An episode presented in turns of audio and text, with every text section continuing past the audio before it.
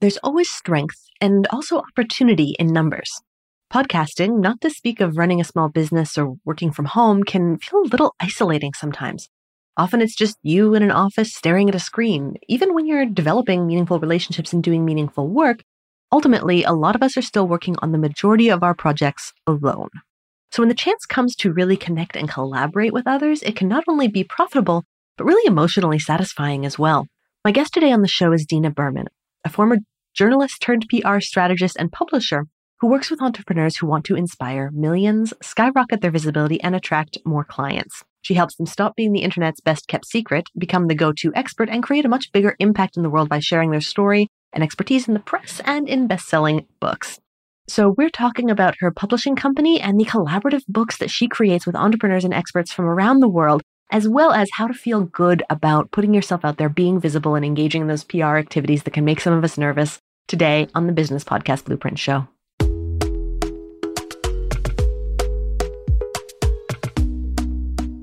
Dina, welcome. Thank you so much for joining me today. Thank you so much for having me. Very excited to be here. Oh, I'm glad. So let's start off with completely surprise question. What is your favorite podcast currently that you listen to? There is one here in the UK called Diary of a CEO with Steven Bartlett. And he is an amazing UK entrepreneur. And we have a show over here called Dragon's Den. I think it's similar to there's Shark Tank and things we have like Dragon's Den in, in Canada. We have Dragon's Den. Okay, so he is one of the dragons on Dragon's Den, and he's someone who had huge success from a very young age as an entrepreneur. He grew up from a very disadvantaged background and he's just a real inspiration. So he has a really fabulous podcast, which is always good. Oh, really cool. I'll have to check that out. We'll, link to it in the show notes for anyone who yeah. wants to listen. I, I love Dragon's Den. I like the tone of it I more do. than Shark Tank. Like it seems a little friendlier almost. I don't know if that's Yeah.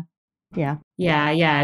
I love like anything. Also, we have, well, I know you do as well, The Apprentice anything with that kind of entrepreneurial angle to it. I just love seeing people's motivations for mm-hmm. starting mm-hmm. businesses and that kind of thing. So yeah. I remember back when I was in my one year of business school. I happened to uh, to be there, and they did. Uh, it was an apprentice game for the business students in first and second year, and they called it the intern. And the prize was like an internship at Shell Oil if you won all the business projects oh. over the. It was kind of fun, kind of fun. Yeah, yeah. So, Dina, you have been working in PR for a long time with a lot of experts, entrepreneurs, authors, people who are looking to you know, become more well known in their industries and generally. So, can you tell us just a little bit about what kind of PR encompasses for you and how people should be thinking about it in the professional context that we're working in online? Yeah, so I think when you're working online, when you have an online business, often you're the face of the brand. And so it's about getting yourself out there so that you can be viewed as an expert, so that people can find out more about you as the founder and the CEO of the company. And so, looking for those kind of media opportunities. And so, when I talk about media, it, it could be being featured in a newspaper, in a magazine. Obviously, there's so much online now. You've got different online blogging platforms, online publications, digital publications. Podcast is a big part of it as well. TV, radio. So any of that is what I would call media. And looking for those major opportunities where you get to come on and showcase your expertise and share about who you are and what motivates you and your journey and all of that. When you do that, it helps people to get to feel that kind of deeper connection with you and it also helps them to view you as an expert. And so it's about using PR to get in front of more of your ideal clients, but also to have something that you can use to engage with your existing networks, but give them that opportunity to get to know you on a deeper level and get to really view you as an expert. Would you say that's, that's kind of the same, or is it different for maybe more traditional businesses? People that do have like a brick and mortar establishment or a part of older industries, should they be looking at it the same way? Or are there differences in kind of the online environment and the, the more traditional one? It's going to be similar. I think the big difference would be if you had a product based business, then you're going to be looking specifically for things like opportunities to get your products into shopping pages or Christmas gift guides and things like that. So that would be something very specific for product based businesses. But depending on what the industry is, in general, you can get coverage for yourself as the founder. And that's going to be opportunities where you are being profiled or being quoted as an expert in an article, being interviewed. And so that's going to generally work across all types of businesses. Always good for people to be thinking you're the expert. Never a bad yeah. thing. Yeah. Yeah, exactly. Perfect. Tina, we our audience is composed mostly of podcasters and people who are podcasting for their businesses. So are there specific types of outreach that podcasters should be trying to do? Are there any that they should avoid? Kind of what do you see in podcast world from your perspective? Yeah, so I think that again, it's about kind of getting yourself out there and letting people know more about you and, you know, your podcast if you have one. But whether it's a journalist or editor or whoever it is, generally they want to know there's kind of two things that you're going to be sharing in the press, and it's going to be your story and your expertise. And so the story is that kind of human interest element. So I worked as a journalist for a decade. I remember when I did my training, we were always taught look for the human interest angle, the human interest element. That's the story part that's always going to be the thing that really draws people in and creates that deeper level of connection. It allows people to resonate with what you're saying. They can see something of themselves in their experiences kind of mirroring your experiences. There's the kind of empathy part. So that really helps with connecting with people. And then the expertise part is obviously the sort of building your credibility and becoming an authority in your field and positioning yourself as an expert. And both of those things really help to build the know, like, and trust factor as well, which obviously is really important. So I think if you are someone who you have your own podcast or want to sort of be known as a podcaster, obviously appearing as a guest on other people's podcasts is a really good way to kind of get out there. But in general, sharing your story and sharing your expertise. So if you've got a particular topic, the main focus of your podcast, then thinking about could you write a guest article or a guest blog post where you're sharing tips and advice that relates to that particular topic that you talk about on your podcast? Or could you be quoted as an expert talking about that subject in a newspaper article or a magazine article? So it's kind of thinking about things that link back to your podcast and your specific area of expertise. Awesome. I'd love to dig in a little bit more to that that story and the expertise angle because I think uh, you know in internet marketing, where it's you know it's all about the story, and you've got to have your hero's journey, and you know how you started off and everything was terrible and then you learned your skills and it was awesome and now you're selling it to other people. And you know all the different kinds of stories that's just one example that the people can tell.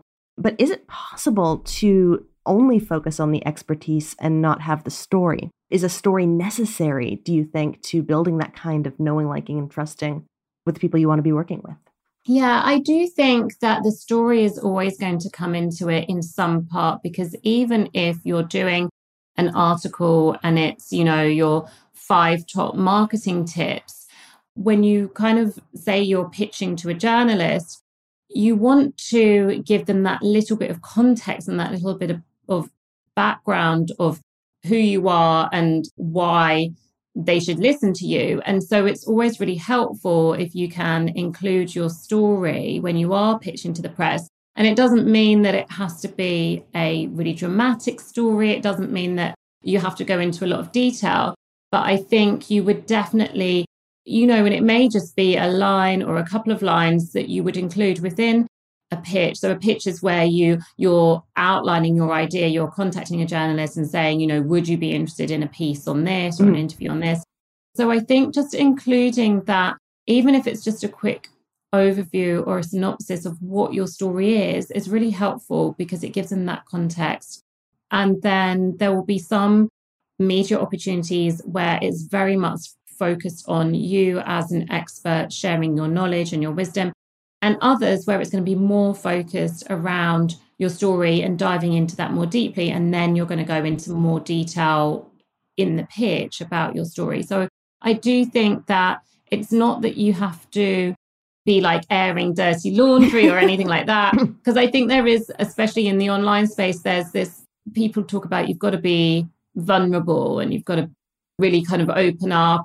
And I do think that you get to do PR in the way that feels good to you. And so it's not that you have to tell everyone your entire life story, but I just think having that element of what has your journey been is really helpful.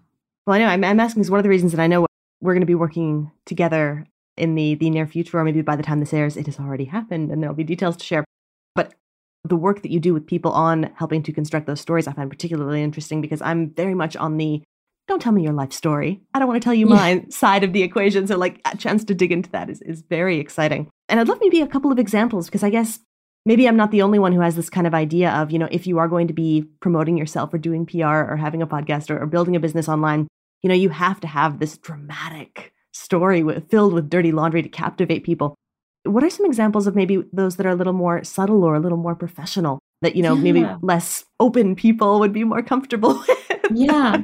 To be honest, I find that even someone who has worked in one career and then switched to something else, even that is a story. So it could be that you were working in corporate and then you left for whatever reason and you created your own business. And so you would dive into normally there is some kind of pivotal moment where you think, and it could even be lots of people set up business during COVID, mm-hmm. or that was the sort of catalyst for them leaving their job and starting their own business. So it could be something like that. There's all kinds of things where people go through redundancy, divorce, illness, bereavement, it could be things like when people are in highly stressful situations and they're on the verge of burnout. Mm-hmm. Maybe they're dealing with stress or anxiety. So often the story is that they were in one particular career. One of those things happened, whether it was something that sort of happened to them that caused them to leave the job or that they just wanted, sometimes it's even just like a change of pace of life and they move from a city I had a lady who I worked with, and she had moved from a city to a really remote island in the Highlands of Scotland. Cool. And that became her story. And she got lots of media coverage kind of talking about that because she had given up this well paid kind of corporate job, living a city life, like working hard, playing hard, all of that. And she'd given that up and she moved to this really remote island. And I think there's only like 150 people that live on this particular island in like the middle of nowhere in the Scottish Highlands. And she was now working as a coach and she had completely changed her work life balance. She spends her days walking on the beach and just like serving her clients, but only working like a certain number of hours a day. And so that became her story. So I think anything where there's like a change just from mm-hmm. one thing to the other. And for a lot of us, if we are kind of business owners, then it will be to do with, well, this is what I was doing before work wise, whether it was corporate or whether it was just maybe a different industry or something like that. And this is what I'm doing now. And, and that is a story in itself because it's kind of like the journey that you've been on. Thank you for that. I love that extra context because I think that really kind of makes it a lot more approachable to think about. And it's really similar to what makes audio compelling and interesting, actually, is, you know, those moments of transition or those moments of conflict and then resolution. So yeah, no, it's kind of nice to know you can you can have those and you can communicate those without having it to be an epic tale of yeah, heroic proportions. Exactly. yeah, because I think also we see a lot of that in the online space of these very dramatic rags to riches stories, which is great if if that is your story, great, but not everyone has that story. And so I think it can be quite off putting for a lot of people. And that's what often makes them feel a bit daunted by the idea of sharing their story, whether it be in a book or in the press, because they feel like, oh, well, I don't have a story. You know, I do truly believe it. All of us have stories because it, it literally is our life's journey and what has led us to be at this point that we're at now, doing what we do now. We'll be right back in just a moment.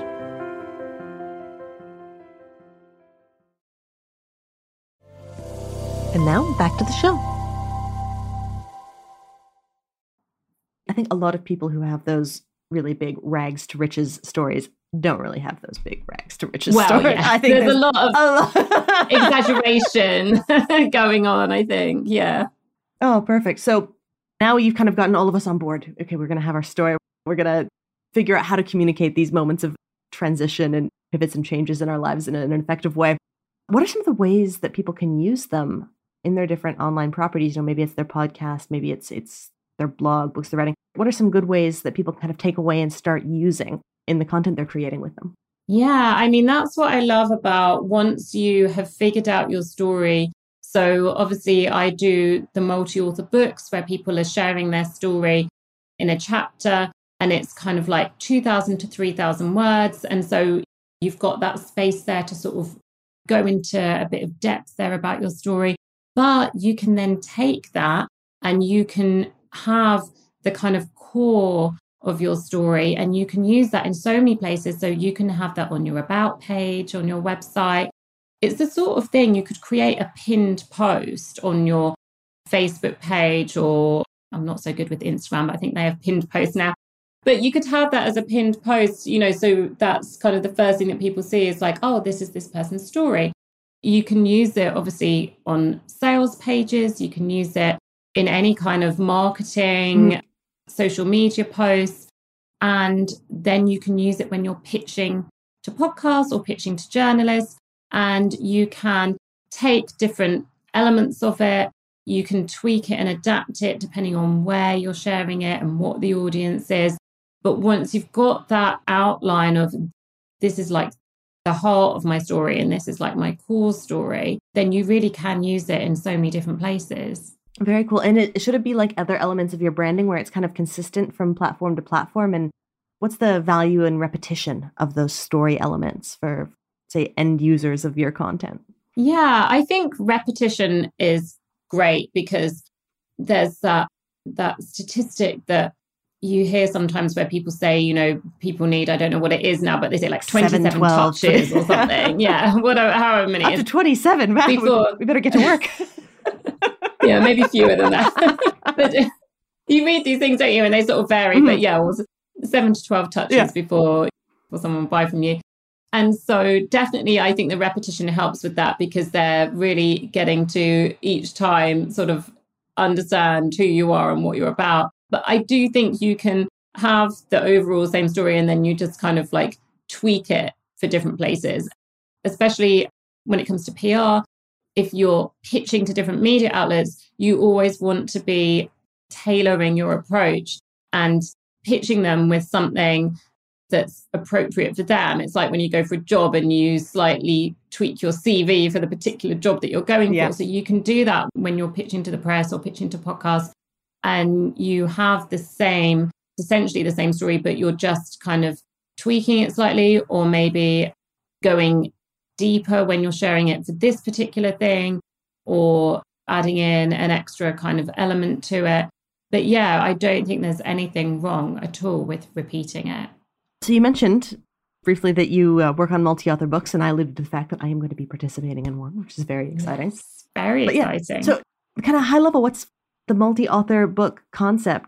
I mean, we've all seen multi-author books, I guess, out there, but like, how are you approaching it? What are you doing with them? Yeah, so it's funny. It's one of those things, you know, once you see something and then suddenly you're seeing them everywhere. So the past year or so, I'm just seeing these multi-author books everywhere. They're they're definitely becoming very popular. But the idea is it's a collaborative book. So it's in the style of like the Chicken Soup for the Soul books. Mm. That's the kind of would probably be one of the original collaborative books. And so it's along similar lines to that. You have a group of experts and they're each contributing a chapter on a particular theme.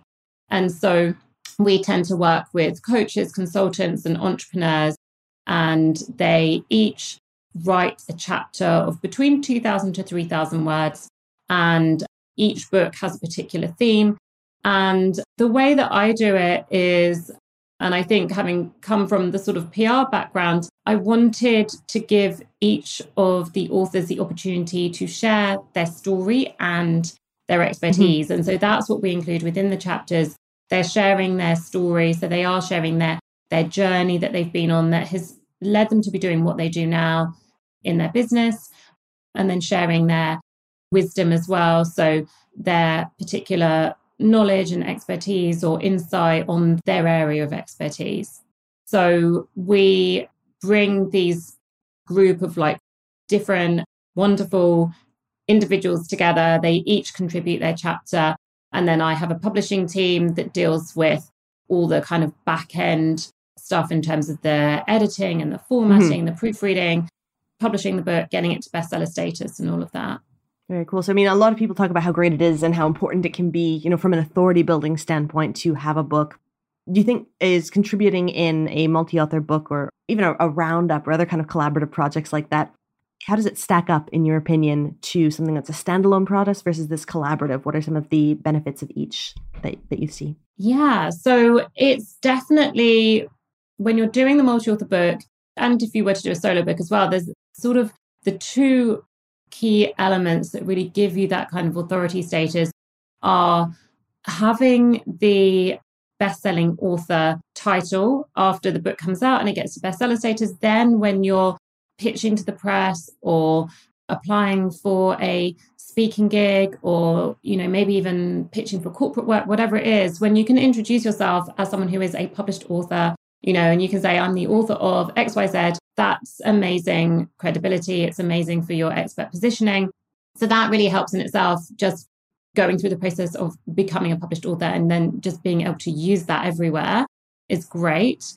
And then the book itself is something that you can use in so many different creative ways, especially when the paperback version of the book comes out. It's really exciting to actually have the book in your hands and you can send that to clients. You can take it along to networking meetings. You can sell them from the back of the room if you're doing an event. And what that is doing is giving people that opportunity to really get to know you and understand you and know what your mission is and what your big why is and why you do what you do and, and how you do it and, and all of that in a much deeper way than they would do if they were just to read a Facebook post from you or yeah. social media can be so fleeting and sometimes feels quite disposable. And a lot of people are relying on social media to build their business, and it's great. But what I love about the book is that you have your chapter and that's a lot more in depth obviously than sharing things on social media but it's long lasting and it's evergreen and it's there forever for people to find on amazon. Amazon itself is like an incredible search engine. True. So people can be searching for topics around whatever the book is on and they can find your book or even just actually searching on google amazon is always going to come up so it's this long lasting thing where people can get to yeah really know you and understand you. And and it's that whole know like and trust factor again. Mm-hmm. so with the solo books obviously you've got however many 20,000 30,000 40,000 words and you sort of can share a whole big kind of topic. So that is really valuable in itself. However it takes a lot longer. There's a lot more work that goes into it there are people who are listening who have written books. They're just like, yeah, yeah, that was a year of my life. I'm not getting back. so what I love about the multi-author book is it gives you that opportunity to go through the process of going through the publishing process, becoming a published author, having the book launch, having a book that you can hold in your hands, having it becomes an asset that you can use mm-hmm. in so many different ways, but you can do it just by showing the one chapter. Yeah, and it's nice, and there's some, some, networking and collaboration feel it too. It's like you know a lot of podcasts they have. Yeah, guests. I mean that's a big part. Yeah, yeah, because it's nice to be able to work with other people, even if I think a lot of podcasts solo episodes often perform better than interviews. But interviews, everyone likes doing them a lot more because they're more fun and you get to meet people and you have all these other yeah. great experiences. Interesting to see how kind of that plays out in the written word as well. And just a kind of a last point for maybe the people you've worked with who are also podcasters. Are there any particularly good ways you think that podcasters using an audio medium can be leveraging this kind of more print media or evergreen type of written content? I think that when you're putting content out there, there's so much that can kind of be repurposed. So you could definitely have a guest blog post. You know, there's so many of these big blogging platforms depending on what your niche is. So you've got places like Mind Body Green that has a very sort of health and wellness angle to it, or there's Tiny Buddha, which has the kind of spiritual angle, or you've got places like Huffington Post and Entrepreneur Magazine and all those types of business focus. So if you were to write an article for one of them, or even to be interviewed for an article, and obviously you can mention your podcast in there, but there might be an opportunity to mention like a particular podcast episode and sort of link to it that way, or to think about something that you've shared on a podcast episode and you could turn that into a blog post and then submit it to one of these sites. So I think you're always going to be able to link back to your podcast in terms of when you introduce yourself, it's like when you have the book. Once the book's out, you can say, I am the author of X. So when you have the podcast, you can always introduce yourself as the host of such and such podcast. So you always get to mention your podcast every time you're featured in the press. But if you want to kind of be leveraging episodes that you already have, then I think thinking about things like, you know, was there a really popular episode? Could you take that and turn it into an article and then submit it to one of these blogging platforms, that kind of thing. So you're kind of repurposing. I like that's a really taking the repurposing angle and dialing in on the key topics, the key ideas, the key quotations you want to be getting out there and making that part of your repetition the same way you would with your story elements, like we were talking about earlier, and just kind of having those come up again and again and again. Yeah. And I think because people do consume things differently, and even if they've heard the podcast episode, when they read it, they're going to pick up on different things. So, repurposing is great because we're all so busy doing so many things in our businesses, looking at the content that you already have. And if you are putting out a podcast, you're going to have so much amazing content already. So, it's thinking about, you know, is there stuff that you can kind of take and have it transcribed or whatever, and then you've got something to work with. So you're not starting from scratch. Yeah, this was fantastic. Thank you for your insights and for these days and the, the inspiration about writing and sharing our stories. People would like to learn more about you, more about the different multi author book projects that you're running. Where can they do that? So the website is dinabehrman.com and I'm across social media under Dina Behrman. So do feel free to reach out and connect with me. I look forward to seeing everyone sharing their stories and their expertise. Fantastic. So until uh, next time, thank you again. And for everyone listening, thank you for joining us. Thank you.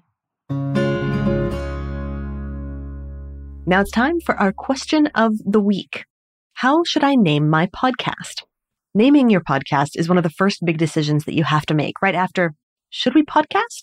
And it feels really high stakes, probably more high stakes than it actually is for most company shows. It's not unimportant, of course. You want a name that communicates what the show is going to be about and who it's for, but it's not the be all and end all or the hinge on which the success or failure of your show is going to turn.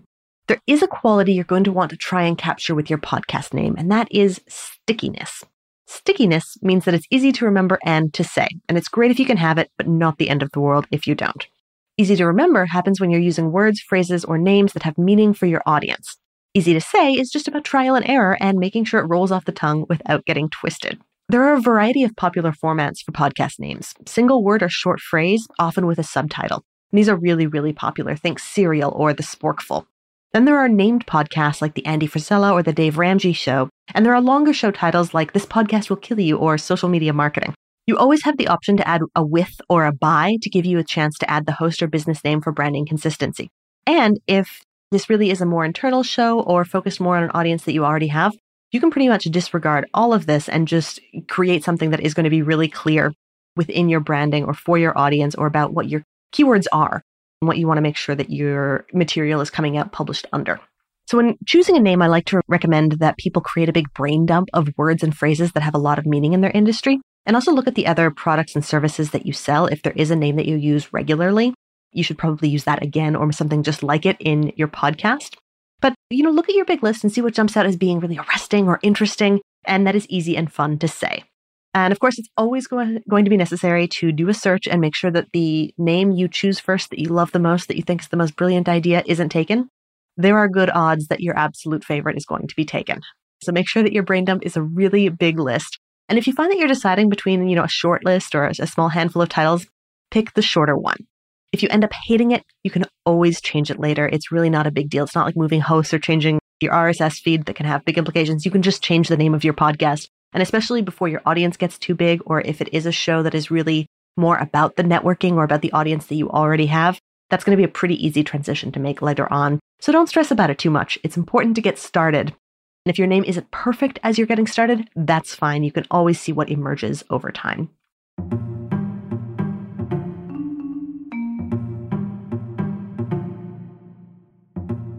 As always, I've been your host, Megan Dougherty, and the business podcast Blueprint Show is created by the fantastic team at One Stone Creative.